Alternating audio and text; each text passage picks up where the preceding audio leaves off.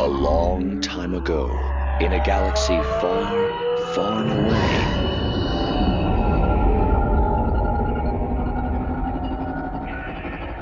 You're listening to Star Wars Beyond the Films, the official expanded universe podcast of StarWarsReport.com. There is a great disturbance in the Force. That's right, Whistler. Welcome to episode 120 of Star Wars Beyond the Films, your Star Wars discussion podcast, your ticket to the EU. Our episodes broadcast on the Star Wars Report website's second airborne division at www.starwarsreport.com.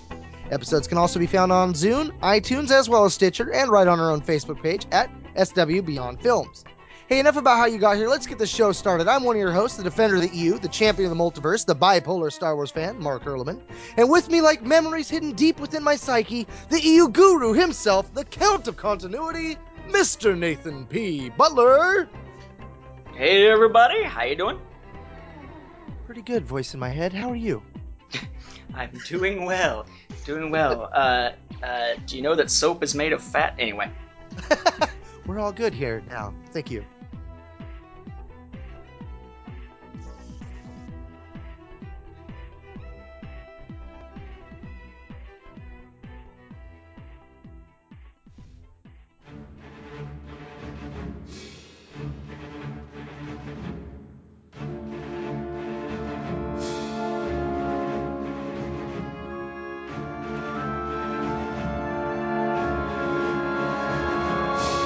At Star Wars Beyond the Films, we ask the tough questions. Questions that have bothered you for a long time, or simple ones that have perplexed you off and on. You ponder about Star Wars, and so do we. This episode, we continue to explore the final arc of the Dawn of the Jedi era, Force War, by John Ostrander. Now consider that your spoiler warning, sentients and beyonders of all ages, because here we go, on another adventure beyond the films.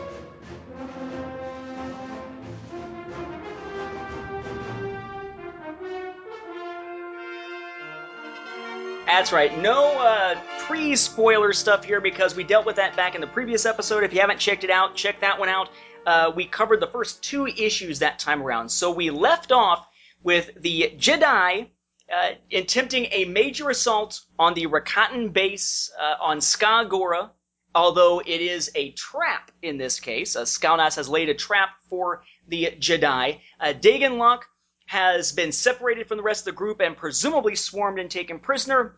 Uh, Sek'nos Rath has been shown as having been taken prisoner. He's inside a stasis pod type thing, having the force drained out of him to be used for Rakatan technology in their base.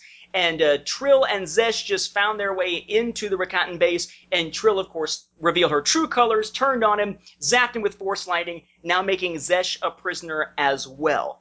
Um, so we pick up here with part three, which is probably the biggest turning point, I would say, of this series. A lot of stuff happening here, and a lot of revelations happening here that aren't huge revelations for us, but they are for the characters themselves. Well, you get that feeling that it, it takes a turning point at this point and kind of becomes more Xesh's story. Whereas before you didn't get that feeling, but from here forward, suddenly the whole era kind of became more about Xesh than I'd ever been, you know, thinking of. Yeah, it was very much really the last couple of issues didn't feel like it had a central character at all. Uh, it, it's very much been sort of about the conflict in general. So we're back at the battle on Skagora. Uh, we get some cool action art here. You know, we got uh, Shae Koda once again back on top of Bush, the winged Rancor, fighting. A, a great image of her screaming for Quan Jang as she goes in to try to save him uh, amidst the battle. But really, again, it's sort of another of these things where, as we talked about in the last episode, there's the broader conflict that's going on, which is the Force Wars. You narrow that down, and there are the specific battlefields at any given time, like Skagora. But they tend to do what Star Wars does very well, which is to show brief glimpses of the bigger battle, but spend most of the time narrowing it down to the conflicts going on for the individual groups of characters we want to follow. Uh, but there's a lot of characters to follow in Dawn of the Jedi. So one of the things we mentioned last time was how it does feel like this is a very action-packed uh, arc that maybe could have stood to be expanded a little bit more, in which a lot of the characterization is focused mainly on just Shae Koda and Xesh, uh, and in a lot of other ways it just kind of zips through things because of having only five issues to wrap things up here. We also talked a little bit about how there's a time jump of one year between Prisoner of Bogan and this, um, which in some cases made certain sequences somewhat awkward, like why hasn't more character development happened with Trill uh, and Xesh or with Shae and Xesh in the last year, but at the same time got us into a point of being able to start mid-war and see the end of the war before the series actually ended. So now you're kind of caught up on uh, the previous episode here. Uh, but as we begin, really the story kicks into high gear, not with that first battle sequence, because that's just kind of continuing the battle we saw in the previous issue, but it's with Xesh. We find that Xesh is in what's called the Mind Rack, and he's in the Mind Rack now, remembering having been in a Mind Rack before. Um, it's, it's kind of weird meta type storytelling here. And we basically get to see a flashback to events happening in the middle of the events of Force Storm back when basically Xesh was the one to say, you know what, Trill might not be able to find Tython or this planet that you're looking for, but I sure can. Um, and the idea that um, at some point Tolkar was able, or sorry, Skalnas was able to get Xesh from Tolkar and use him to find Tython, but also somehow brainwash Xesh into being his agent aboard Tolkar's vessel. So that when they do find uh, Tython, it winds up that he basically is is going to betray his own master on behalf of Skalnas, destroy that ship, uh, and in doing so, wind up opening up the door for him to be sort of this weird amnesiac who still is being pushed by his programming in the mind rack to find out more about the Rakatans, or find out more about the Jedi and Tython for the Rakatans even though he himself doesn't realize that's his mission. We kind of got explanations for that through flashbacks and such in the previous arcs, but we never really saw it play out in an actual scene. It was very much sort of like quick flashes of memory, and here we get to see the sequence in which Skalnas is brainwashing him in the mind rack, is programming him to be a betrayer, to be a spy. Um, and actually, we see it from Xesh's side when Xesh reaches out in the Force with the whole Force shadow thing, as he's trying to basically seek out Tython in the Force, and rather than it being simply like he usually does, which is simply to be able to sort of put himself there in Force shadow form, recognize the surroundings, and know where it is, mm-hmm. in this case, the Jedi are so powerful in the Force on that planet that we see where Tasha Ryo, Shae Koda, Sek'nos Rath, and Daegen Lok all see him in Force Shadow form, which is what kicks off a lot of the events of Force Storm. I found that, um, I mean, a lot of this issue is taken up with that backstory as a way of basically teaching Xesh that, look, you are nothing but a Force Hound. You will always be a Force Hound. You are never anything but a slave. Anything else you believe you are is a lie. You're no better than that. You belong back serving the Rakatans. Uh, and that sort of hammering that into his head and I think A, we needed a long sequence to really believe, even remotely, that Xesh would change sides again, which he does. Um, but also, I was impressed by the fact that with all this other stuff going on with the Force War that they're trying to tell, that they would spend so much time in this issue finally giving us a lot more depth to the events that happened back in Force Storm. It's it's one of these things where you would hope that at some point you'd get the other side of the story, you'd get more depth with that. But it seemed as though as of last arc, well, that was probably all we were going to get. All we were going to get was those quick snippets of memory uh, to tell us what happened, and that's it. They'll just leave it alone. To take the time to actually give us those scenes here, I thought was kind of a bold storytelling move because I would never have expected them to spend that much time in a five issue series focusing on events that, in a lot of ways, are old news to us, even if they're new revelations to Xesh when it works. I mean, it, when I first read through it, I, I remember getting to the point where Xesh is, you know, you've gone like what three pages into all that dialogue, and Xesh is like, "No, no, no, you lie! Destroying that ship, all those people, only someone lost in the dark could would. The Jedi, they call me friend. They have shown me that there is more to the Force than darkness. There is a light side as well, a, a balance. I know this to be true." And then, you know, the Praetor, he just goes, "Here is your truth, Xesh." Whenever your master sent you forth, death and destruction followed. You are a harbinger, finding worlds, dooming worlds, never a sign of remorse or pity. This is who you are. You are a shadow warrior. You are the dark. And then it shows all the, the different things that happen. And you know, you kind of get the feeling like he's Silver Surfer and the Rakata or uh, Galactus. But then the next page it turns over and and of course you know he just like totally gives in. He's like, "Yep, no light, no balance exists. There's only darkness. I am your shadow. I'm your agent. What is your will, Predator?"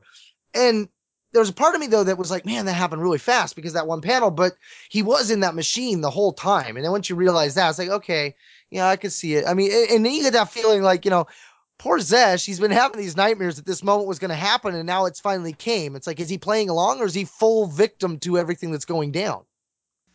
And it does seem like there's at least a little bit of a passage of time here. Maybe not much, because the Battle of Skagora is still going on, but battles can last days and days and days and days. I mean, uh, you know, in real life, you know, we've seen battles like, especially in World War One, for instance, that lasted a matter of months. Um, but it seems as though there's a little bit of a passage of time because as we go further here and we see uh, Daegen Lok, it seems like Daegen Lok's uh, facial hair grows significantly with this within the span of a few panels here. It looks more like it's like a a full blown goatee slash beard rather than being stubble, kind of like mine always tends to be. Um, but he lets him out, and sort of the next beat of the story, you can sort of say there's three beats of this issue. There's the he has to be twisted back to the dark side. He has to be twisted back to the Rakatans. And then uh, we have to have the revelation of what's going on and kind of pushing things forward as far as the Infinity Gate is. And then we have to see um, basically the Jedi or the Jedi be sort of kicked in the crotch when it comes to their fighting ability. So the next beat of those is we have uh, Xesh and Trill and Skalnas uh, holding Daegen Lok prisoner. And of course, he's, you're like, a, oh man, it's a, uh, you're gonna use a mind twist on me? You know, I perfected that kind of stuff. You know, yo, Xesh, you're a traitor. You know, it's all the kind of stuff you would expect to hear from Daegen Lok when he finds that Xesh has turned sides. But the key here is that Xesh has told them all about how Daegen Lok, as we found out in the previous arc, had gone into the chasm under Anil Kesh, and in doing so had had those visions but we never quite got exactly what it was he saw. We got bits of his visions of what he talked about as far as like, you know, him seeing himself at the head of a Jedi army and all that kind of stuff. But what about what he saw down there? What about what he found? And in this mind warp, this mind twist, we learn basically that he sees worlds all over, an infinity of stars, chaos, etc., etc. And it finally confirms for Skalnas that yes, in the chasm, that is where he's going to find this infinity gate, this prime infinity gate that's going to send him wherever he wants to go within the galaxy and allow him to become the leader of the Rakatans and manage to be the one to basically conquer the universe, at least as far as he expects. Um, which is shifting us towards the next step, kind of like the quick, you know, uh, Rochambeauing uh, with the the Jedi and kind of hitting them where it counts. Um, where he basically, it's kind of a weird sequence. Skalnas uses what feel, looks like force lightning to basically imbue some of his own force power into Trill and Xesh to then send out Trill and Xesh as force shadows. We never really see what happens with Trill, but we see what happens with Xesh. And Xesh's force shadow shows up where the Jedi Seers are. And it's this idea that the Jedi Seers are the ones that have been allowing the Jedi to have any kind of advantage in this war whatsoever. And essentially, Xesh is like a portal for this darkness that is being sent out by Skalnas, and the darkness overwhelms Tasha Ryo, uh, Sin, the other seers, and in doing so blinds them to the Force so they can't see the future anymore. Very much sort of like um, um, seeing other characters like, uh, uh, gosh, Ulic Qel-Droma being blinded to the Force in many ways yeah. by Nomi Sunrider back in Tales of the Jedi. And the Jedi immediately sense this and are being informed that this was because of Xesh. And this, of course, causes Shae to worry about what's going on. You know, Tao, you know, what's happened to him, how can it be? And gives us a chance to see Daegen Lok and Seknos both basically proclaiming their desire to kill Xesh next time they see him. Definitely a game changer of an issue as far as this story arc goes, but very much also sort of divided into those three beats. We got to turn him to the Rakatans, we gotta find out that the Infinity Gate really is down in the chasm, so that can be our target for the next two issues, and we gotta blind the seers because that's gonna play a role in how the story plays out. Hit one, two, three, okay, done, we can move to the next issue. Kind of is the is the feeling of this one. Yeah, well, I, I saw kind of how he went about attacking the Seers differently than you. I mean, the first thing I want to point out, though, like like you said, the passage of time must have taken place because Xesh is now shirtless and Trill is now shattered her cloak. Uh, but when he, you know, he brings them together, he goes, "Feel my mind, my power within yours. We are one. You are conduits, amplifiers for my power. Yield to it." When he sends out the Force Vision, I gathered that he sent out the vision of Xesh because the, the vision of Xesh that shows up is Xesh fully armored. So I kind of had the feeling that it was all the the Praetor doing it, and that they all just assumed that it was Xesh, and then they, they, totally did. The attack it came from Xesh. It came through Xesh. It was like, oh no, Xesh was you know, they were using that connection, kind of like what uh, in, in, Clone Wars season six, what Sidious did with Dooku through Yoda. You know, we're going to use your connection, Dooku, to attack Yoda, and that was kind of what I saw. The same thing here that that it was all Praetor that was doing it, but he was using them as the conduits. And I like the way that he, you know, he said that because by by saying that he gave it solidification in the Force. You know, you're now my conduits. You're now amplifying my power. And because he he saw it as so it became so. And i love that that the way that they were able to use that against the jedi and that you know the way it wipes them out how the darkness kind of over glow uh, goes over them. And then next thing you know their pupils are gone and they got their eyes burnt. I, I thought that was a really cool moment. And then the fact that all the jedi noticed it. I mean there's that one Noghri by the chasm what has happened? Mad dog Quan Jang, did you feel that a darkness in the force the balance has shifted to the dark side and I, I don't know. To me, it was like like I was saying earlier in our spoiler free part in the last issue or last episode, how you know you get that feeling like from here moving forward, the darkness became so prevalent that the Jedi had to work to bring the light back and to bring it back into balance because it was permanently tipped. And this was kind of like that moment. That brings us into issue number four, uh, the one that finally gets the date correct for this series and for uh, the rest of Dawn of the Jedi. Thank you very much to Leland Chee and Jan Duursema when I raised that issue with both of them for going to Dark Horse and actually getting that done. I, I'm shocked and amazed that that went through it quite as quickly as it did, which is awesome. Um, but finally, we get sort of, again, another passage of time. Because by the time this issue starts, the Jedi have basically pulled back from Skagora and have returned to defend Tython. Because the last vision of the Seers, before their visions were blocked, by Xesh or by Skalnas through Xesh was of seeing the Rakatans attack Anil Kesh, which of course is above the chasm, which is where the Infinity Gate, the Prime Infinity Gate, is located. Although the Jedi don't know this. Um, so we get to see a couple of quick conversations. Uh, Quan Jang wondering whether or not uh, Shae Koda would be willing to kill Xesh slash Tau if it came down to it, if she'd even be able to do it. Um, and that Tasha Ryo is still there despite being uh, blinded to the Force, or at least blinded to the visions. And she has brought Anang's holocron, another thing that was set up back in a previous arc. This ancient holocron that has uh, the, the the keeper of the holocron is Anang, who's one of the Kwa, who did have personal experience with the Rakatans. They're the ones that explain that that it's Anang that explained who the Rakatans were and whatnot to the Jedi uh, in a previous arc. So she's going to try to use that to look for answers, to meditate, and try to find uh, some type, uh, some type of guidance as to how to defeat the Rakatans. Uh, you know, they were the ones who fought the Rakatans before, dealt with them before. Maybe the key to defeating them is somewhere inside that holocron, and oh how right she is. Um, we find that apparently Volnos Ryo's whole "let's try to make a separate peace with the Rakatans" thing that everybody thought was crazy back in a previous issue is now gone. It's now no longer an issue, apparently, because the settled worlds are still in the fight. They haven't left.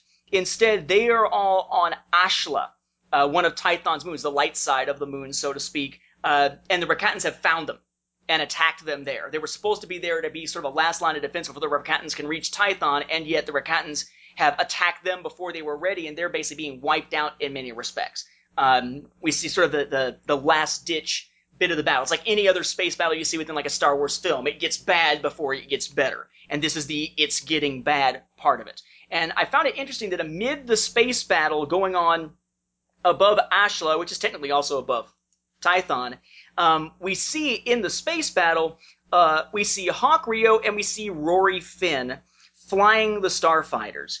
And while it's cool to see them in the story, them showing up here and Hawk showing up once earlier really sort of felt to me like uh, like right now I'm watching all the old Law and Order stuff all over again, every single one, season by season, series by series here, and as you get further along within say Law and Order SVU, you reach a point where they've got this cast of a bunch of characters But characters like John Munch, characters sometimes even like Stabler, will wind up being there. Like they're in the credits, so you see them in the background in a scene, or they get like one scene talking to Benson or Cragen, and then the rest of the episode has nothing to do with them whatsoever. It's kind of one of those, well, they're in the credits and they're contracted for this story, so we better make sure they show up in there somewhere. But they're just kind of brief, you know, it's it's a contractual contractual obligation to have them in there, not necessarily a story point. And it's kind of the same thing here. It's like, well, Rory and Hawk were big players earlier in the story, but we have nothing for them to do whatsoever within this one, so we'll just make them some of the pilots out there and put them in this battle, so at least we've touched on what they were doing during the battle. It very much feels like there's so many freaking characters in Dawn of the Jedi that while we're focused on the handful that make this a more personal story here, you do wind up seeing that instead of completely leaving out the others, they get their little guest spots. You know, they're Wedge in the Battle of Yavin. you know, they're in the Battle of Yavin. They get to show up, but they're not who we follow for the entirety of the story. Um, Yeah. and I'm not sure how to feel about that. Part of me says that it's it's doing disservice to those characters not to give them more screen time, so to speak. But with so many other characters going on, I guess we should just be happy that they got a chance to show up at all. So we knew it was going on and it didn't feel like they were completely dropped characters from previous arcs. I mean, what are you thinking on that? That that's where I get that feeling like, you know, there was more planned originally that this wasn't going to be the end or that the beginning of this arc wasn't going to be how it was going to wrap up, that the ending kind of got forced down. Uh, you know, maybe they, you know, like I said, a, a 14 or 15, 12 issues, somewhere around there. But think, I mean, if you did three arcs of this Force War and you, you know, had this be the opening one and, and you were going to have another one that built up more of those characters and then have a, a nice big four issue conclusion or five issue conclusion, that would have worked more. But I, I think for what they did, moving it forward, making it smaller, adding them like they did was probably the best way to get them in there and keep them included. But yeah, I get that feeling there was something more originally intended for those characters. I mean, they were introduced, they had moments and stuff like that throughout, but nothing was really fleshed out. I mean, when I think about Legacy and KOTOR and things like that, and well, especially Legacy, it was like almost no character was ever just, you know, a one and done, just here specifically just to be used this one time. They always kind of came back to them and, and made them relevant. And I have that feeling that there was plans for more here, but they just had to cut a lot of stories out. And that brings us to the next segment of the issue. And this is kind of one of those moments I was like, wait, really? There's so much of this story that I really enjoy, even though it does happen so quickly, and yet there's every once in a while there's a sequence that leaves me scratching my head. And what we've got here basically is Skalnas, who now has basically taken Xesh as his official force hound, tells Trill to now lead the ground forces. And she's ticked off about that because she thinks her place is to be at his side as his force hound. He's like, no, you know, Xesh is now my hound. You have your orders. Obey them and, and uh, be satisfied that I don't roast you alive. And it just so happens that while he's talking to her, she is in the room that has like the little power core thing and all the different little pods that have the captured Jedi in it. And I guess what I'm supposed to, what we're supposed to get out of this is she gets so angry over being slighted by this and the idea of this being a betrayal that she lashes out with force lightning and somehow in doing so that force lightning zaps some of the prisoners including Seknos and Seknos is fed partly by her anger because of his pain and fear along with her anger and that's part of what's going to allow him among all the different prisoners to be able to free himself later it, it kind of seemed weird like how how trill's lashing out in anger with the force lightning and needing to show that seknos is affected by it how that affects anything else going around it did you get the sense that, that was supposed to somehow make it so that he could be the one to break out Well, I yeah, I didn't understand. I, I, I well, maybe that was it. Maybe that was she was trying to do it so he would gain that power. But no, I didn't either. I'm like, oh, show betrayal. I was like, okay.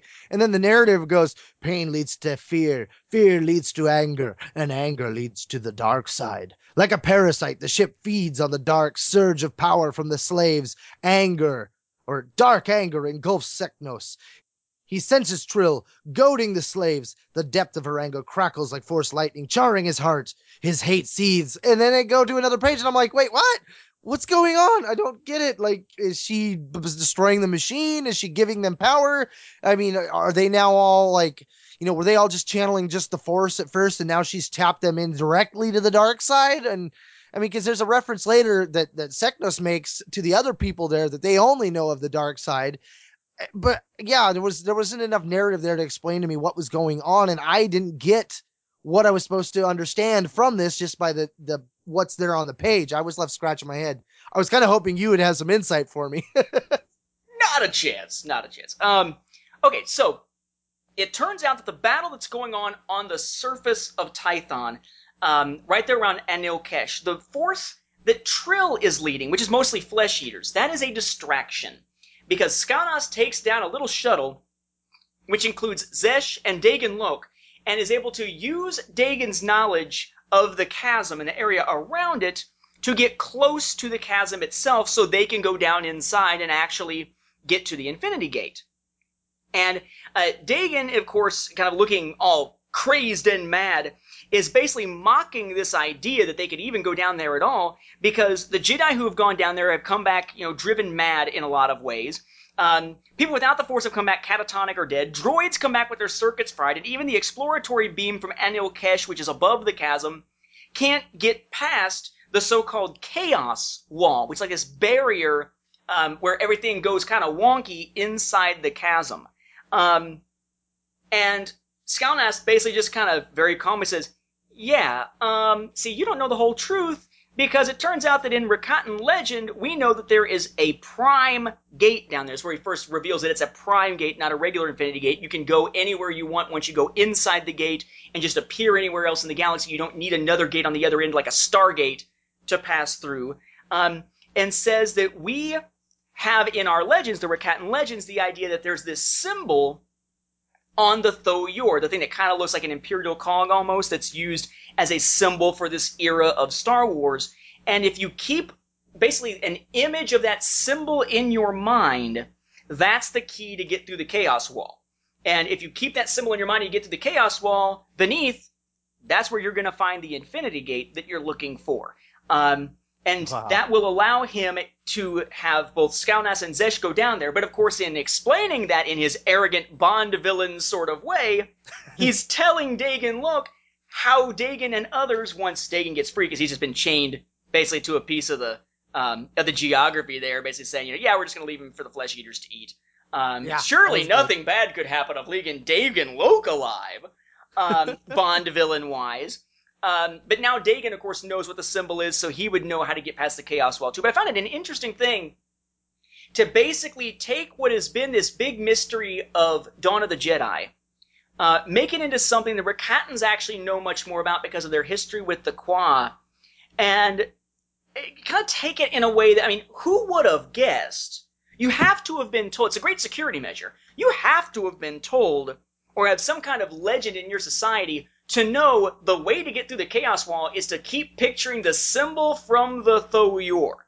So there's a connection to the Tho Yor and all, but I find it, it, it's much better than just saying, well, you got to go through this cavern and this cavern and this cavern, and then you pop out, and that's the safe way to get there. Um, it's it's kind of like, you know, Indiana Jones and the Last Crusade. You know, the penitent man shall pass. If you don't know the clues, you're gonna die. It's unlikely you're just going to bumble your way by accident through all those security measures. Same thing here. Um, I like that it wasn't just, well, you just gotta find your way down through these caves that somehow only Xesh or the Rakatans know about. There's an actual force-based sort of um, uh, mental way of having to get through it that makes it virtually impossible that anyone would have accidentally made it through the Chaos Wall, which explains why it took so many millennia for them to finally find a way through it. Well, and another thing that gets me scratching my head is how come the Republic later has this symbol, as does the Empire? I mean, it, why are they holding on to this symbol so much? I mean, what happens to the Tho Yors when this is all over? I mean, these things are not quite answered.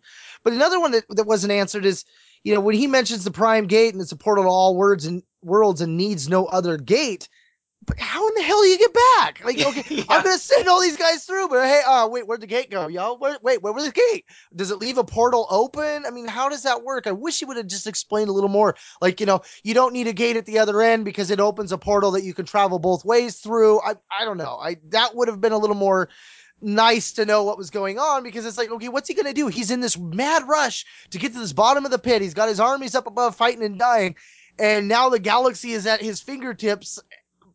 So, what are you gonna do? Go to Alderaan? Yeah, that was sort of the, the wait, what kind of moment with this? I mean, I thought about it. I didn't think about it, I guess, the first time that I read the story. And going back and rereading it last night, I was thinking, okay, so how must this work? And of saying, okay, well, if that's the prime gate that can do that, then that must mean that the other ones you do need a gate at the other end, like they're saying. So those must be more like a Stargate. And I was trying to think of, you know, is this more like a Hypergate kind of thing in Babylon 5, or you're just kind of looking for other comparisons? And then, like you were saying, it hit me last night as I'm laying in bed. Wait, what? You know, how do you ever get? It's, it's like the what is it, Doc Brown in in, in uh, Back to the Future? Oh, it's a one way trip. How am I ever gonna get back? I'd be stuck in a one way trip. Blah blah. I it's, you expect someone to be there like the frazzled Doc Brown, realizing, holy crap, I didn't bring enough plutonium to go home.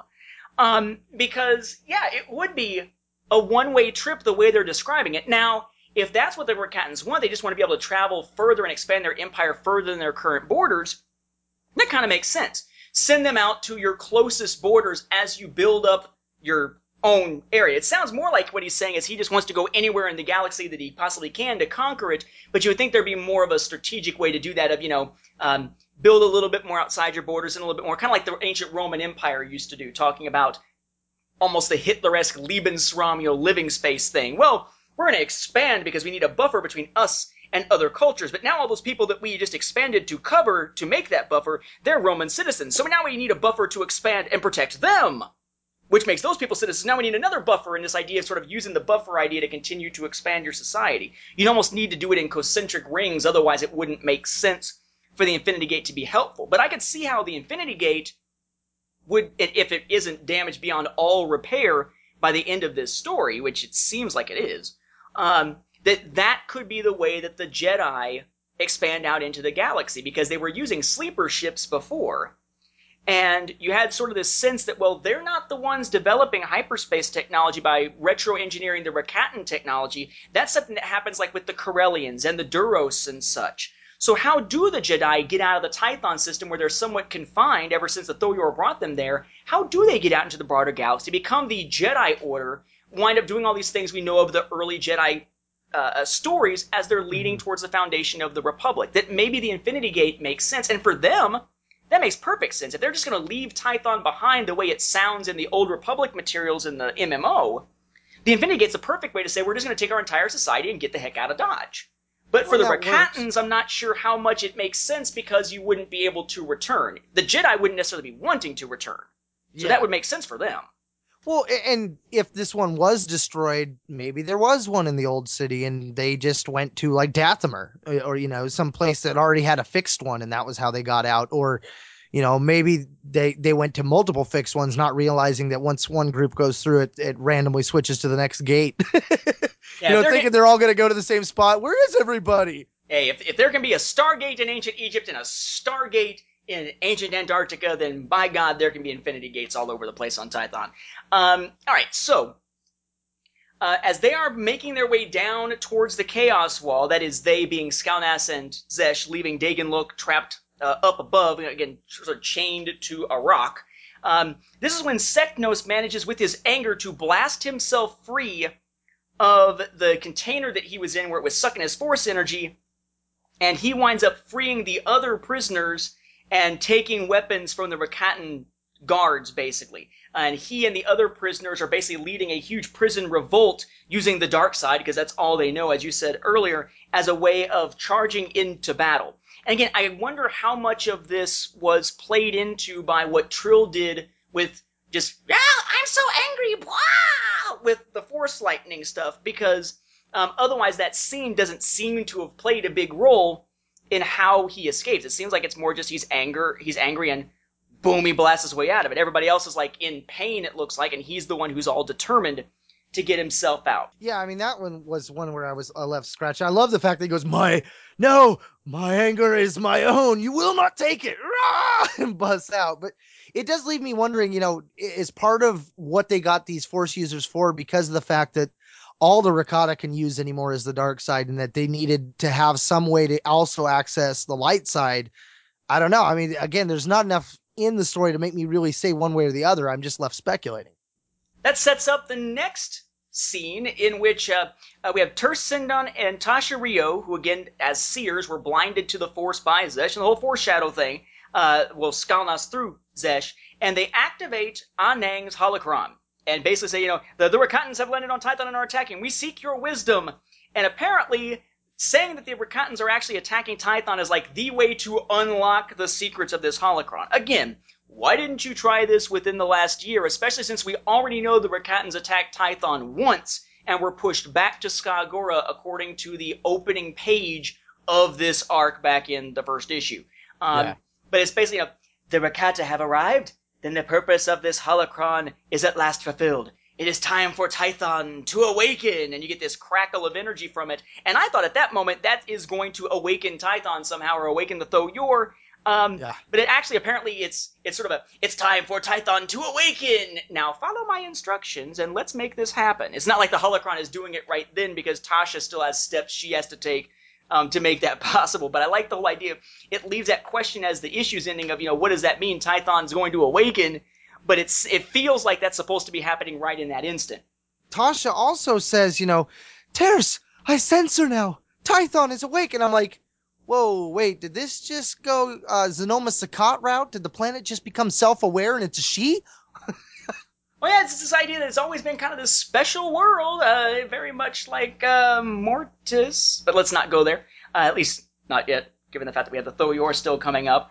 Um, we have Daegen Lok managing to fight off a couple of Flesh Raiders, free Great himself, take one of their weapons.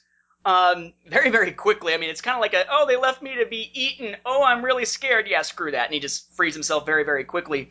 Uh, Sek'nos shows up there, uh, happening to be sh- going to the place where he senses Xesh.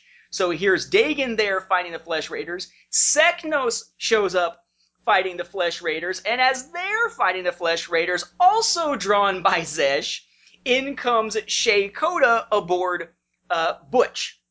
And uh, in being told that they're down inside the chasm and such, she takes Butch and basically dives towards the chasm, leaves uh, Sek'nos up above, but Daegen Lok jumps aboard, and it's a good thing that he did because he has to put the symbol inside Shae's mind so she knows what to think about. Otherwise, she'd be driven mad by the Chaos Wall like anybody else would.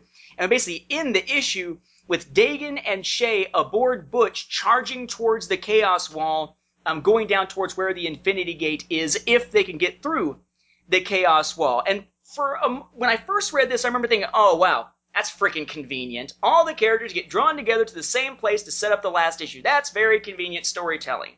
But at the same time, um, on reading it the second time, I mean, being drawn to Xesh is where this story started in the first place back in Force Storm.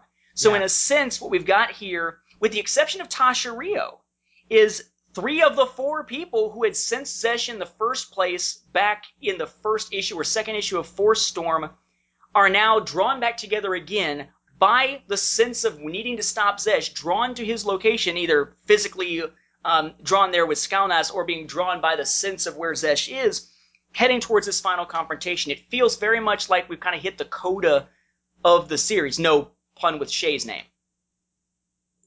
Yeah, I, I, I, when we get to that end, I mean, it's like, oh man, everything is moving. We're going forward at a fast pace. I was really excited, and knowing what was going on in the chasm was something I had been wanting to know since, like I said, the zero issue. So knowing that they were about to hit that chaos barrier and what was below it, I was like super excited. I'm like, all right, here we go. Which finally brings us to the final issue of Dawn of the Jedi Force War, the 15th issue of Dawn of the Jedi overall, which is unfortunately the last issue of Dawn of the Jedi. Um, we pick up passing the Chaos Wall as Xesh and Skalnas manage to make it through, and apparently, uh, if you are t- down towards the Chaos Wall and you don't have a jetpack or something, you apparently just keep falling through it and you wind up in this weird, soupy, energy, purplish, bluish soup of like dead Acidus. bodies being burned away by acid kind of stuff. Um, it, it, I've got to wonder if that's supposed to be like the surface of the Infinity Gate if you try to go through it without correctly operating it, like you're hitting um, the energy wall, like trying to uh, to stand in front of again using a Stargate example, standing in front of a Stargate when the kawoosh happens and you're just being blasted away by the the energy of it and all. But it's very strange to see that. Um, but we, while Sek'nos and the newly arrived Quan Jang are fighting the Flesh Raiders up above, uh, concerned about what's going on below. We see Daegen and Shae and uh, Butch, again, the flying Rancor, making their way through the wall. And you have a brief moment of sort of the confrontation between uh, Daegen, who Shae doesn't trust. Uh, Daegen is trying to take control of Butch or take control of Butch from Shae so he can put the image in Butch's mind so Butch can get through too. Um, but she manages to essentially put it in uh, the creature's mind herself anyway. But they manage to make their way through. Um, but he talks to her about essentially um, you know, the betrayal of Xesh. You know, Xesh has betrayed you, says you can increase your power with anger. Think of how Xesh betrayed you, betrayed all of the Jedi. And she says he didn't, not deliberately, that Rakata Skalnas has Xesh under his thrall. I can feel your emotions, Shae Koda. Like everyone you love deeply, Xesh has abandoned you. Like your parents did, dying in a battle they should have won. That was back during the Despot War. Uh, like Xesh, you gave him your heart, and he has betrayed you, hasn't he? And it's sort of, it, gives you the sense that Daegen as he really has been throughout the time that we've known him. Um, for all his talk of leading the Jedi and how the Jedi are about balance, he never really has been.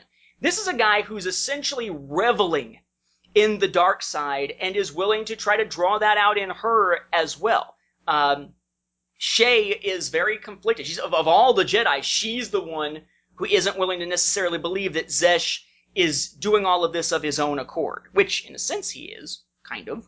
Um, so is the one who still has the hope in him, very much like sort of Luke showing up to face Vader in Return of the Jedi. You know, I, there is still good in him. I sense the conflict and whatnot. Yeah, and that was that's one of those themes. Like I said, that's when it becomes more Xesh's story at this point. It's like, was he going into it? Was he fighting it? Was he totally under this, uh, like she said, thrall of you know the the Praetor? Uh, to me, though, I don't know. I, I, like the fact that you've got a group up above fighting. You know, Sek'nos is up there. He has no idea how to get down below, but he wants to. I mean, he is just so in this red Sith rage. And I love the fact that, you know, he is actually a Sith, so it kind of actually works. But I don't know. I mean, you know, now you got him fighting uh, a Trill and stuff. And th- there's a couple moments here where I'm just kind of like, really? Like that, that went really fast. And then you get to the end and you're like, wait, I thought so and so like got taken out. That isn't what I thought. I mean, for example, I mean, when he gets so mad, you know, he's beating up Trill, got her down. He's like, he's like, does this feel like balance to you, betrayer? Let go of me or I'll kill me. I don't care anymore, Trill. Live or die, it doesn't matter as long as I kill you first. And then the other master, no, Sek'nos, don't let the darkness consume you. Do not become them. You are a Jedi. And then, you know, the word Jedi like rings. You see his Sith eyes, and he gets really mad. Rah! He unleashes all the energy straight up. I mean, I don't know. For me, there's these moments where you watch these characters overcome the darkness that's prevalent throughout all this. I mean, you know, the closest we get is the balance. They keep they're concerned about the balance, the balance, the balance. And yet they know they're using the darkness and they know that's throwing it out of balance, but no one's screaming, you know, hey, we should be sticking to the light. You know, so I mean, I, I always had that feeling like that would have been probably the next step in like a prelude arc or something like that, where we see the light side kind of kind of take a rise up because of all the stuff that happened through the Force War. It certainly going to leave them much more conflicted than it would have if there was more balance throughout. But I think that sort of is is where you get the idea that they purposely are going to choose to lean towards the light side. You know, like they need to after everything that has happened here. Um, so we go from Shae basically uh, you know, not believing that he did this entirely of his own free will. She's shedding a tear. She whispers Tau, and apparently he hears it through the Force, um, which is the the first moment where you get a sense that maybe he has a chance to waver in his devotion or his, his returned devotion to Skalnas and such. Um, you mentioned the fight with Trill. I found that interesting, but at the same time, you know, I guess it sort of it, it fits that he'd be the one who would be willing to let her live and take her prisoner and release all that energy instead of killing her. Um, but I did think it was kind of cool that he's fighting. It's not so much that he's zapping her with force lightning. He's basically creating energy around his fists as he's doing this. It very much felt like something you'd see in, you know, X Men or something like that, more so yeah. than what you would necessarily see with Star Wars with force lightning. Um, down below, you have uh, Daegen taking on Skalnas, Butch getting the heck out of the way, and Shae facing off with Xesh. And I do find that that's, I mean, it makes sense for that to be the way that it works. But the, a cheaper way of doing the story could have been to make it so that Shae didn't have to be the one to confront Xesh. And Xesh could go up against his so-called brother, Daegen, uh, and Shae could come in at the last minute and be the one to save the day by talking Xesh down. Instead, it does put the two lovers into direct conflict. And yeah, I mean, Xesh and Shae, not Skalnas and Daegen. Although those two being lovers would be a whole, I mean, that's, that's a whole era of a, a slash fiction for some freaks out there, I'm sure. Um, so they're battling and you get sort of the, the ongoing thing that's always the joke within sci-fi storytelling, especially Star Wars, which is they may be fighting to the death and it may be a fast moving lightsaber battle, but they're going to talk the entire time. Um, what we get here is the sense that, that Shae is sort of fighting a, de- a, sort of a delaying tactic. She's trying to get through to Xesh throughout this battle, force saber to force saber, um, not hoping to strike him down, but hoping to finally get him to realize who he was becoming, who he can be, not who he was. Because who he was was a slave of the Rakans. It's not like he's got a better man to go back to from his youth or something but that he was becoming a better man and he truly can do that. You know, if you put yourself back on the path, that's the man you could be. Would you rather be Tau, the man, the free man, essentially, or be Xesh, the slave? Um, and I, I, like the fact that that is something that it, it's the, the choice that's given isn't, you know, light side or dark side it's not that clear cut, as it often is in Star Wars. You know, come back to the light, etc., etc. It's not that. It's do you want to be a free man or do you want to remain a slave? Which is a much more personal type of choice, a much more personal conflict within Xesh than simply something like light and dark, which to him Yeah. is something he's not, he doesn't even have a full perception of. Um, but before he can make his choice, basically a pair of things happen that wind up delaying the choice, which I thought was kind of interesting because you would expect him to make his choice immediately.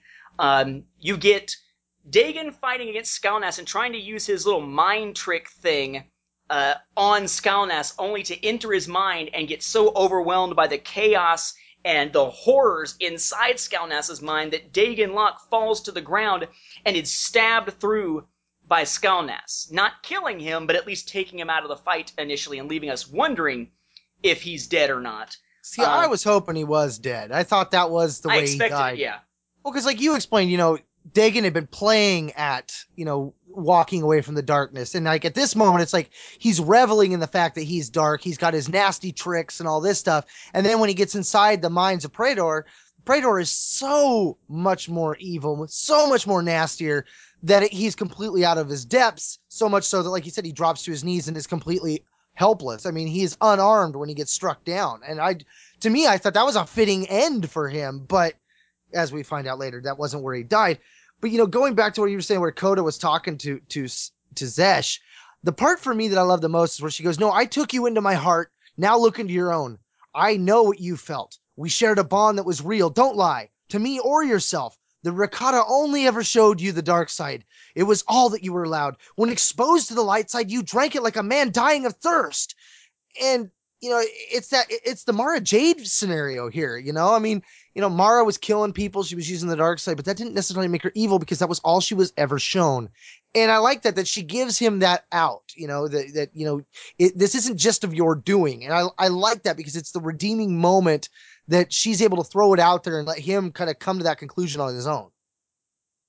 I like it, although I, I one I can't read that scene without hearing Kenny Rogers' old uh, "Love Turn You Around" going through my head that I heard so much as a kid. Um, but it does feel like some pretty heavy-handed dialogue there.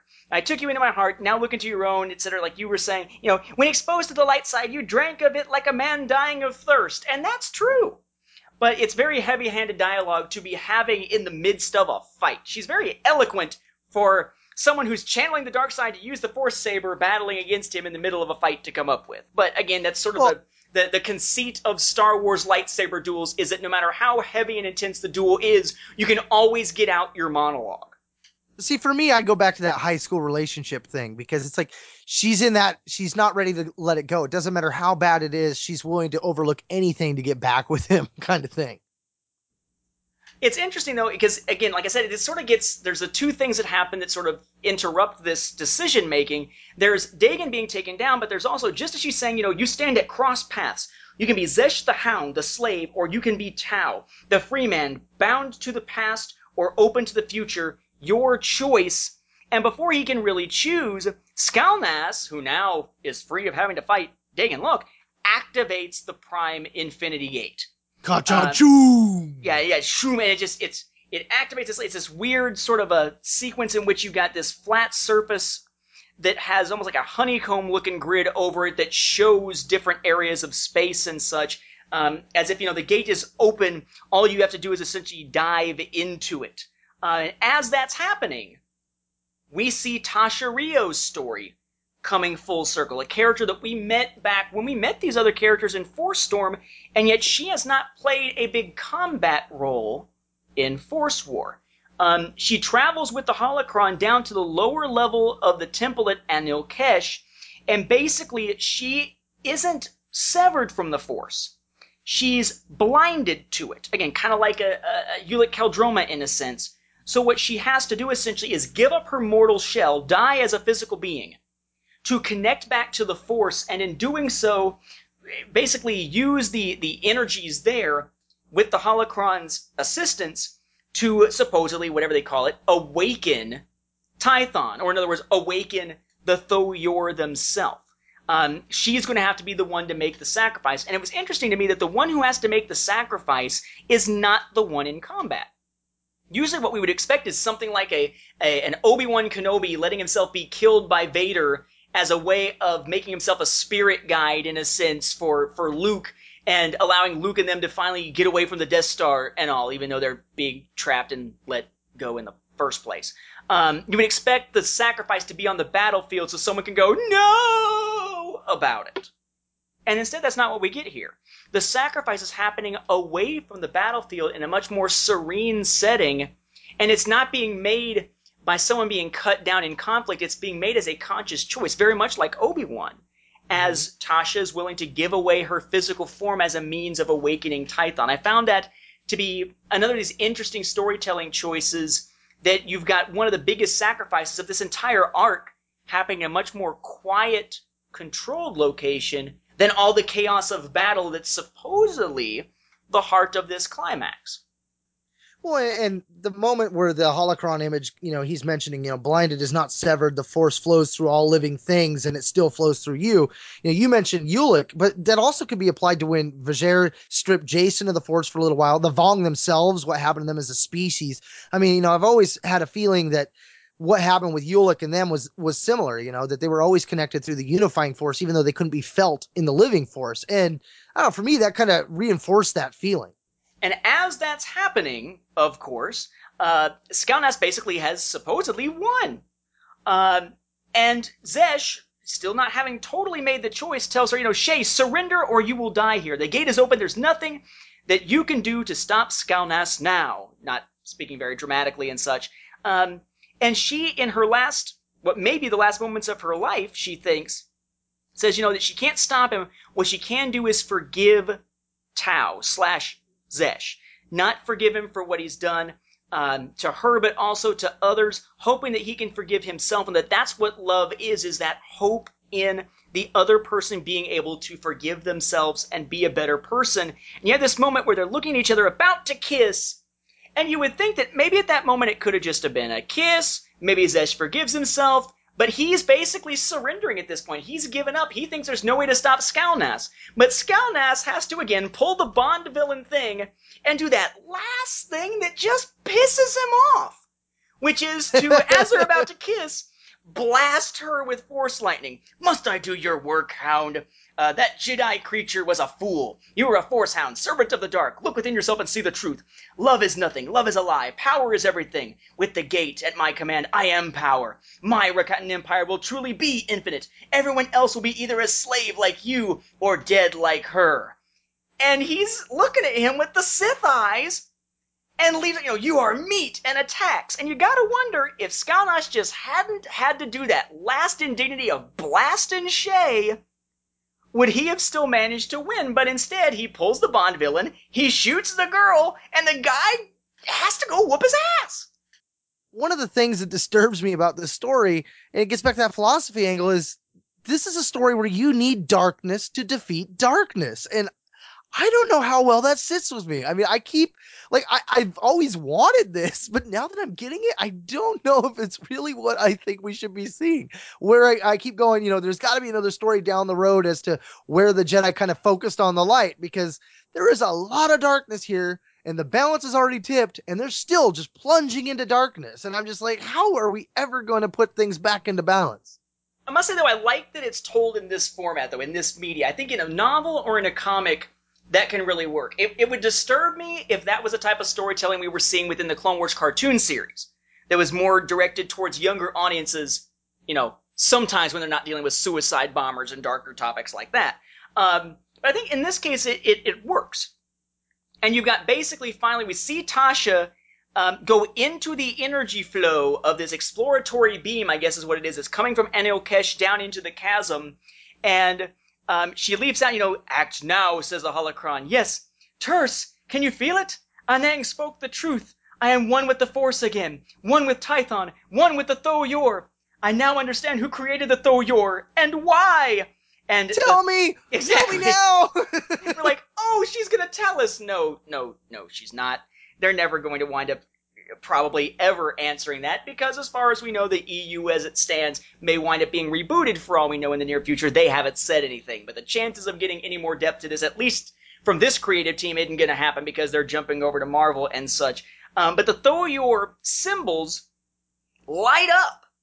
And then the Tho-Yor themselves uh, which again are one of the things that they pointed out back and even as far back as that issue number zero thing was this idea that they are floating above most of these academies.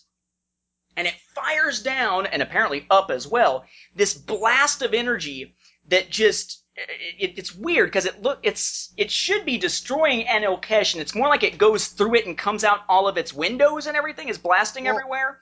But I saw sh- that more as coming up because you notice she's in a blue beam, and when she says she knows everything, there's that chakum, and there is a gold light, which I assumed was her life energy going upwards into the chasm. Yeah, go, go going upwards into the Tho-Yor. Yeah, that's what I meant. Upwards into Yeah. the Tho-Yor. But then the blast itself seems like it's going downwards because it's going downwards out of Anil Kesh into the chasm, and up in you know up above you've got this energy that's just seeking out and destroying um, the Rakatan ships. It's not just coming out of the top of the Tho-Yor; it's shooting out of the center of the little symbols on the different upper faces, and then you got the beam shooting down that hits the Infinity Gate, and in, it it's it looks like it says they have destroyed your gate and your plans for conquest is what Xesh says, which makes you wonder if this has disabled it or completely destroyed it. But it turns the gate as it was, you know, you, that weird honeycomb grid that you can see other places in the galaxy through. It changes it into that weird, murky, acidic, bluish swamp looking thing like we saw earlier for them to finish their battle on. Um, and finally, Xesh manages to take down uh, the man who essentially betrayed him in a lot of ways and brainwashed him, cuts down Skalnas. Skalnas's body falls into that weird, liquidy, purplish, whatever it is, surface of the Infinity Gate, where he gets basically burned down very, very quickly into just bones. Says, you know, I am not your hound. I am not your slave. I am not Xesh. I am Tau. Um, and that's it, it, it- you see that sort of as the moment in a movie where the music builds like bum bum bum but then very quickly you have and I, I, this reminds me so much of filmmaking where you have that moment and that's sort of like the whoo the audience is like whoo there's our climax right there of the story but then immediately oh yeah by the way we're not out of danger yet um, we need to get the heck out of here you know we the, the holy grail may be gone um, but the entire structure is still coming down around us. We got to get the heck out of here. Um, Indiana Jones and all. Um, and they they find that Daegen Lok conveniently is still alive. They hop on Butch and fly right out of there, presumably because with everything that's going on, the Chaos Wall isn't an issue anymore. Um, and it leads us into sort of our and in the end, this is how things turned out type of pages.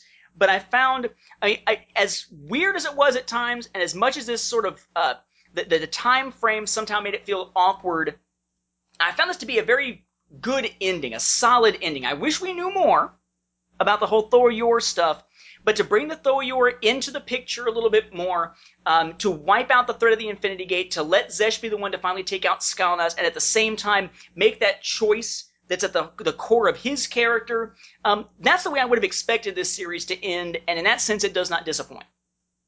Yeah, and one of my favorite lines is, you know, when the Praetor's like, betrayer! And he says, Xesh says, this is not a betrayal. This is a rebellion, right? As he slashes. That to me was my favorite line. You know, it was like, this isn't about betrayal. This is us rising above you. And, you know, I mean, when you think about the fact that the Rakata were the builders and that they had kind of succumbed to a dark side and all that, and that here that dark side's knocking at the door wanting access to a key that'll allow them to take over even more you know, and and the Kwa had stopped them originally. Well, now it's up to the Jedi to stop them the rest of the way through this rebellion. And you know, not only did they just rebel against the way of life that they had known it, but they also rebelled against the Rakata. They took their own lightsabers, made them their own. You know, they learned more about the Force, and they used that against them. I, I I love the way it worked. I mean, yeah, I'm with you in the regards. Of, I I did want a lot more. I really wish that this would have been like a eight or a twelve, even a fifteen, you know, issue arc. If they'd had it all tied together, that would have been cool. But they, they do a good job of putting a lot in there in five issues and making it feel satisfactory, unlike Invasion, like you said. Mm-hmm. I think the the last couple pages feel to me uh, one of my favorite music cues uh, in all of Star Wars is as we get out of the Battle of Geonosis and such uh, at the end of Attack of the Clones. You get the music that sounds like the Imperial March, but it's done in a much more patriotic sounding sort of way as Bail Organa looks out at the clone troopers and such with the other politicians, and he does the whole, you know, kind of fist on the railing thing, like a I can't believe we're doing this and yet it must be done type of feeling. And you get this big swell of music that's victorious, but at the same time it has the undertones of darkness to it, of threats to come, and then very quickly transitions into Across the Stars as we see the wedding between Anakin and Padme. And it kind of feels like that's what we're getting here. In the second to last page, we see what's going on with the Jedi. They say it's exactly what they expected. Sek'nos is dead. The different sub-praetors started fighting amongst themselves, and between the settled world forces and the Jedi forces and that infighting going on, they were able to drive the Rakatans completely out of the Tython system. That threat is gone. And there's the, there's essentially a split within the Jedi, though one group who essentially believes that they should put down the force sabers, not use them anymore because they don't don't work with balance. They're only about one side of the force, the dark side and such. The gate isn't a threat. We don't believe the Rakatans will return, so it's time to sort of focus on meditating towards the light side and such. They're going to send all the former Rakatan slaves who knew nothing but dark side and put them on Bogan, let them meditate and hopefully find the light side and such.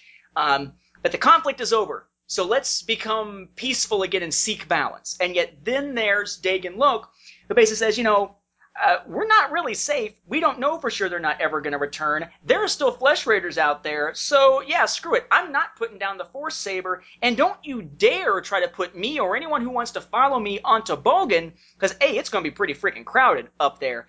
And B, you know, um, that's no place essentially for a hero. Uh, we will not consent to being sent there again. And you get this sense that the Jedi are already starting to disintegrate into at least two different factions. A light side, and in a sense, what amounts to sort of a dark side, or at least leaning towards dark side faction, which may be where you get some of the the instances within some of the source material out there, like the New Essential Chronology, talking about sort of the first light siders, first dark siders. Uh, you got to wonder which side Rajivari is going to wind up falling on because he is said to be one of the ones to push people towards the dark side quite a bit in the backstory that he's given within the Old Republic MMO. But you get sort of that sense of there's victory, and yet trouble's still to come. And then we move, just like with Anakin and Padme, to the, you know, bring on the love music, because Tau slash Xesh and Shae are about to finally travel into the Silent Desert, the same thing that we saw back in uh, the Dawn of the Jedi Into the Void uh, novel as a as a prime location within that story's flashbacks. Um, here they are. He has been a hero. He's able to wander the surface to seek balance and such, to do it like any kind of Jedi journeyer would, as opposed to being sent back to Bogan and such. Um, she asks if he's ready to essentially seek balance and continue on. Um, they kiss. He says, I am. And just like our you know, you know, irising out to the end of the music in Attack of the Clones, we have them walking into the desert. We see Bogan and Ashla uh, uh, in the distance, and iris out little the end marker end marker down in the corner. Um, it's a pat, quick ending, but I gotta say that if you wanted to set up an ending to this story that still left room for more, if the series were to continue, and yet gave us a satisfactory feeling conclusion, I'm not sure you could have done it more cinematically feeling than that. Yeah, kudos to the team. They did a really good job. Uh, the art and stuff was great. Loved it. Uh, again, I just get back to you know so much happened. It, it, very much felt like Invincible. You know, there were there were scenes in that one where whole battles happened like with between paragraphs. And I was like, oh, I wanted to see that you know, there was a lot of stuff that I would have loved to see happen, or even if they ever go back and, and do books and stuff, it would be so cool to see because uh, that's just a really cool era and, and, they put out mystery stuff that that drew me in right away. You know getting to know what was at the bottom of the chasm though i was super super stoked that they actually gave us that. That was one of those things that i was really wanting to know. I mean it would have been cool to know you know what made the silent sands so silent you know like a, a definitive answer there too. But you know part of star wars is part of the mystery. So as long as they they've got that they're still succeeding there. And the story did do a very good job of being satisfactory. I mean you know like i said when we get to issue three suddenly the whole series that that was telling a new era suddenly became more character driven for me. And, you know, it felt like it suddenly it became Xesh's story and and how he was going to be redeemed. And that you know, that's where the love story between him and, and Shae Koda kind of comes in because I mean, if it wasn't for her love and her falling in love with him, I don't think he would have been able to be redeemed. You know, he had given up on all hope. She was the hope.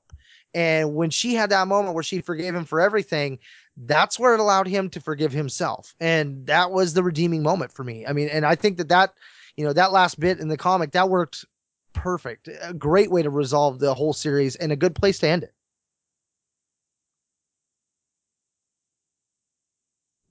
So on, I would say overall, this was, it's not, Dawn of the Jedi as a whole, it's not my favorite Star Wars comic series. Legacy still has that, uh, that moniker for me. And Tales of the Jedi is probably still my second favorite. Rogue Squadron then coming in. Um, but this is a very strong series in general for what it tried to do. It tried to introduce a lot of characters at once, a lot of concepts at once, and give us a story that was almost too epic in its scope to fit within the confines of one comic series and one novel. Um, yeah. It's going to always feel to me like of all the different Star Wars comic series, of all the different Star Wars eras, if I had to grade it, this would be like a B plus or an A minus era. Uh, it wasn't perfect, but it was highly entertaining. I really enjoyed the world building of this new era, and I wish they could have gone uh, further with it. Certainly one of the stronger Star Wars comic series to have in recent years, but it was never one that really got my my energy level up the way that something like a Legacy or a Tales of the Jedi did. But it was always one that I was excited about enough that even though I order my comics through uh, Things from Another World, which means they usually show up about a week after they actually come out, that when any issue of this series would come out, I would always pick it up digitally on the day it came out to read it before it showed up for my collection. Um, which says something because I don't usually do that with comic series. Yeah, it was a good one. Now moving into covers, I, you know, I gotta admit, like, I wasn't that impressed with the covers. I mean, they, they're okay, but there's no you know, major one that leapt out as, oh, that's my favorite. You know, I mean, they, they, I don't know, levels of mediocrity could be one way of putting it. I mean, they're not terrible, but they're nothing anything that makes me want. I, I don't know. I don't know if I'd take many of these and make them screenshots on my computer. You know, if that makes sense. Um, if I did, it'd probably just be the first one. Uh, you know, uh, the way Xesh is done, it, it, looks enough like him. And, and you got Trill in the background and he's standing in what looks like some swamp water and he's got some of the, the flesh eaters around him. I, I like the way it works, the green of the cover and stuff like that. You know, the second one, you've got him and, and Trill going at it, which is weird because I don't recall that scene actually really kind of happening in this one, but you know, it works. But again, that, that, that kind of painted powdery type style of everything is weird. And then, of course, the torture of Master Lok. That one, it, it could have been cool, but I, the face, I have a hard time believing it's Lok or Xesh because those two were always kind of drawn close enough that the lines blurred. And in this case, you know, it says the torture of Master Lok, but when I see the face, I naturally assume it's Xesh, but the costume is totally Lok. Uh, fourth one, you've got Shae Koda. She's riding on top of Butch, and Butch has a very predator kind of look, or the the monsters from the first Ghostbuster movie. You know, I, I don't know, a little weird there. Uh, kind of cartoony in like that 1970s dot matrix kind of cartoony. The last one has a lot of promise with the final battle where you've got Koda and Xesh kind of going at each other. But again, that that, that the style kind of reminds me too much of I would say the uh, Tyrant's Fist uh, Purge, uh, kind of like the very first of the Dark Times, that kind of grittiness. But I don't know, it's it's not really one of my favorites, so I, I can't really say much beyond that. What about you, Nathan? Yeah, all these are by uh, David Michael Beck, I believe, is the name of the artist for these. Uh, I mean, again, I would say it's sort of the same thing. I mean, none of them are great, none of them are particularly bad, um, but it certainly isn't something I'd be using as uh, you know, screenshot artwork to use for anything. Um, first one, The Dark Side Beckons. It's all right. You know, you got Trill in the background. You got Xesh standing there with you know the dead Flesh Raiders. At least you can tell that it's meant to be Xesh. Um, I kind of like number two. You know, even though it's not something that actually happens inside the issue, because you can tell that it's Xesh beating up on Trill, and those two are the ones fighting. You know, old friends, uh, old enemies, and such. Um, Well, I real agree. quick, Yeah. real quick, I want to point in there. You ever notice that it's got kind of like an Evil Dead Bruce Campbell versus the uh, demon kind of look to it? That is true. It does kind of look like that. Um, I agree with you on three that there's sort of that question of, well, wait a second, is that supposed to be Xesh or Lok? I mean, you're right. They do tend to look a lot alike. Uh, not as much in this arc as in the previous one. Um, I do find it interesting that when you look at the different covers, um, and I don't know what this is called in actuality in artwork. I know that in Photoshop you call it stroke. Um, if you look at all these covers, Dawn of the Jedi Force War, and the names of the individuals who are part of the creative team, and the symbol for this era, and all that stuff, even the number of the issue and the price, are all simply done as plain white text. Um, some of it has a slight shadow behind it, but it's generally just plain white text. This is the only one, probably because of how much white there is from the artwork, that sort of white and green, that Dawn of the Jedi Force War, the Torture of Master Lok, the names of the individuals, the symbol and everything have a stroke or whatever you call it of black around the white lettering on all of them to give it more definition. I thought that was kind of a an odd thing when I saw it. It doesn't really stand out unless you really look at the cover. Um, Huh. Yeah, same thing with four. I would agree with you. I'm not sure what exactly it is that's up with Butch's face, but it works all right, I guess. Uh, war comes to the Jedi's doorstep. And I do like the last one, uh, the final battle where it's got Shae versus uh, uh, Xesh. Although I gotta wonder about uh, how she looks like she's sort of almost turning her blade on herself.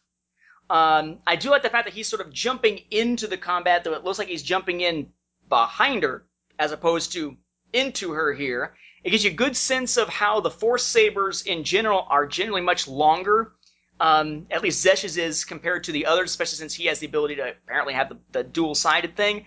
Um, I did find that Xesh's face on here, if you couldn't see the symbol on his face, it'd be another one where it's easy to confuse him with Daegen Lok. And I can't look at that cover, again with the musical references, without thinking of both. Uh, and it doesn't matter which face I look at, whether I look at Shae's face with her mouth open that way, or uh, uh, Xesh's face with his mouth open that way, without thinking of a Michael Jackson ho kind of thing happening in that shot. So you see that, and it's either that. I mean, it's either that or they're both calling the freaking Thundercats in the shot. oh my god. Well, another thing, I mean, I when I first look at it, it looks like they are fighting each other, but on second thought, after you pointed out with her lightsaber, they could be defending each other. You know, she could be taking an attack off of his back, and he could be taking an attack off her. It would work in that direction just as easily.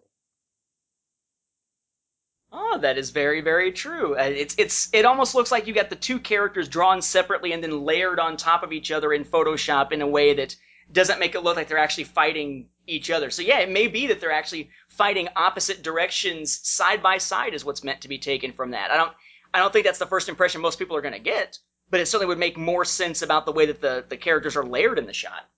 Yeah.